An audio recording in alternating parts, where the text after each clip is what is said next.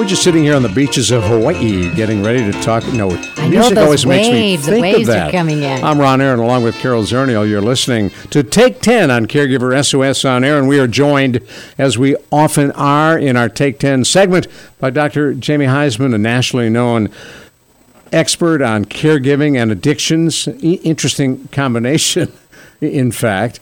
And, and Carol, you just came from two really important conferences dealing with aging and caregiving and all the issues surrounding it. So you had a pretty good topic for this Take 10. Well, I, I thought we would talk about the state of caregiving. So, you know, my takeaways from the White House Conference on Aging with caregiving is one of the four key topics. You know, besides the, the fact that we don't pay our paid caregivers enough, they make thirteen thousand a year, which we, we mentioned earlier in the show.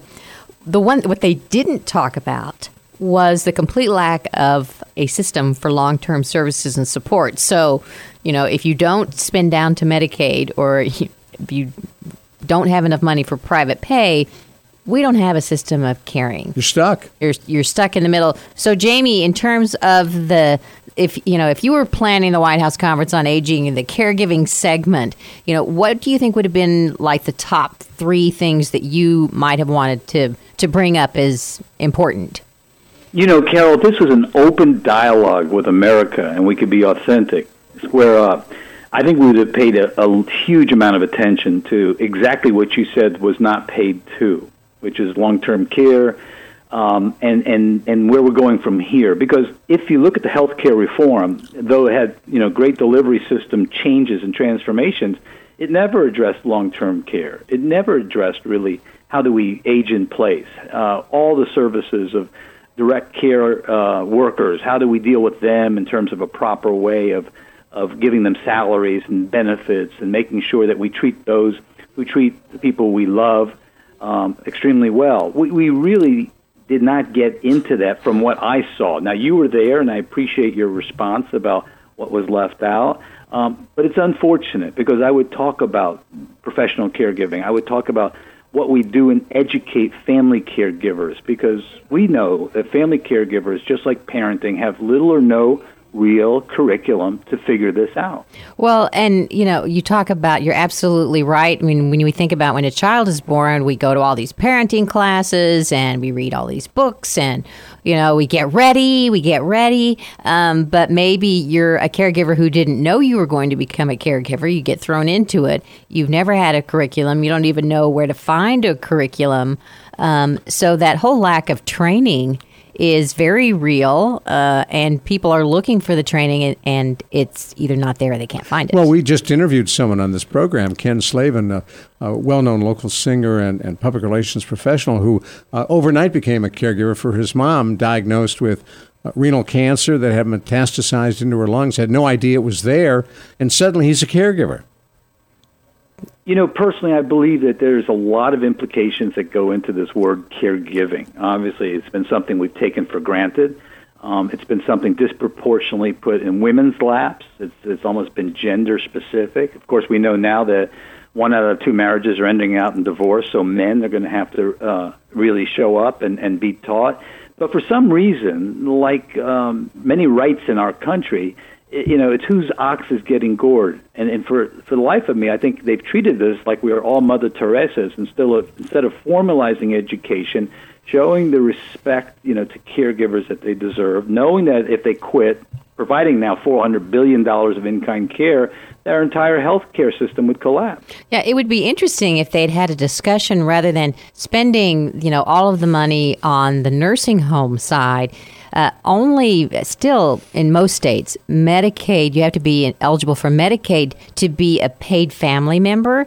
If you're eligible for Medicaid, they'll let you stay at home with a family member taking care of you and they'll pay that family member.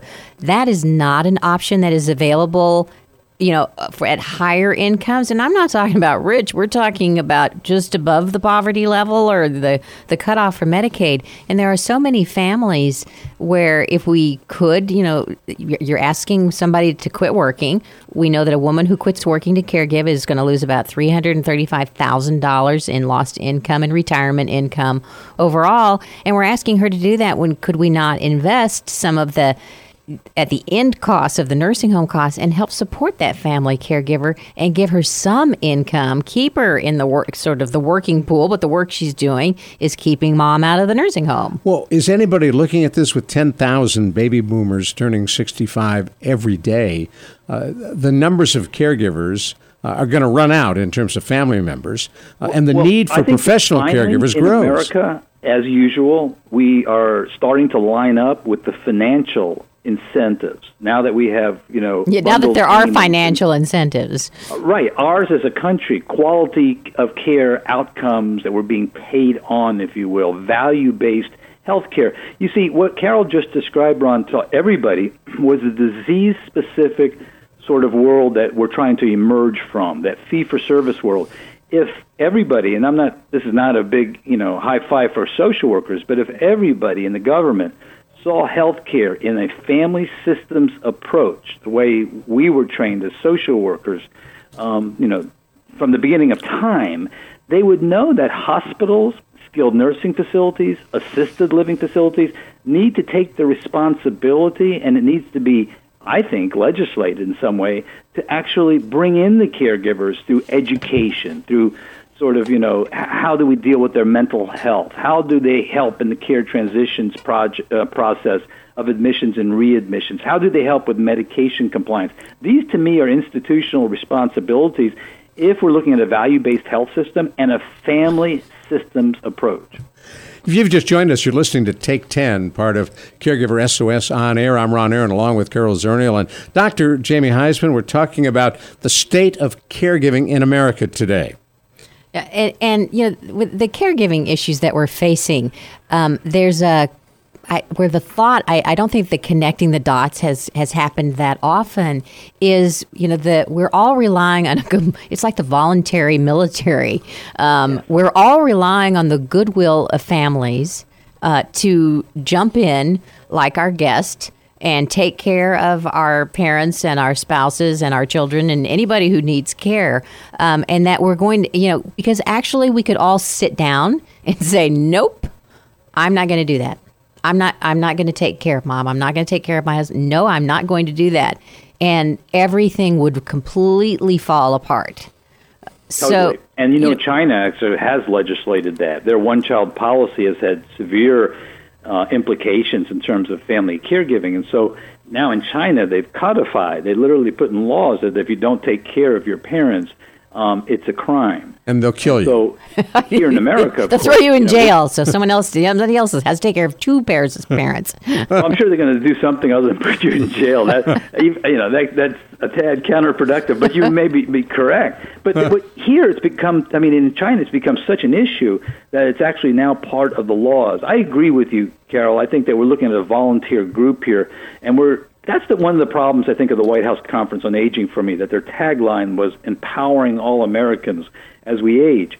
Well, it's great to empower all Americans, but how do you empower all Americans? What is our responsibility? In fact, what is government really supposed to do if not to educate and empower and provide programming so caregivers are prepared? Right, and I, I, I think one of the things they did do at the White House conference, they were really they had a surprising number of private industry, a business at that particular conference talking about technology, talking about how companies now we talked about the financial incentives this this you know people are seeing oh I could make money off of this crisis. Right. and they're talking about how for-profit companies and entrepreneurs are going to go into this space and and and he- maybe help maybe displace some traditional providers.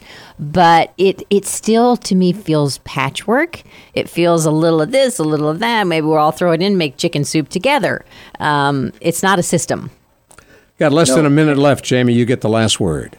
Well, like Native Americans, it's not honoring the wisdom and, and the life and the integrity of our seniors. If we're waiting for this financial sort of gold rush and we're making this all, again, a financial piece, uh, I think it lacks the heart and soul of how do we honor our elders who used to be, obviously, the people that built our society, that fought our wars, that, that did everything for this country. I think we need to go far beyond this sort of private enterprise and, as a government, take ownership of this issue.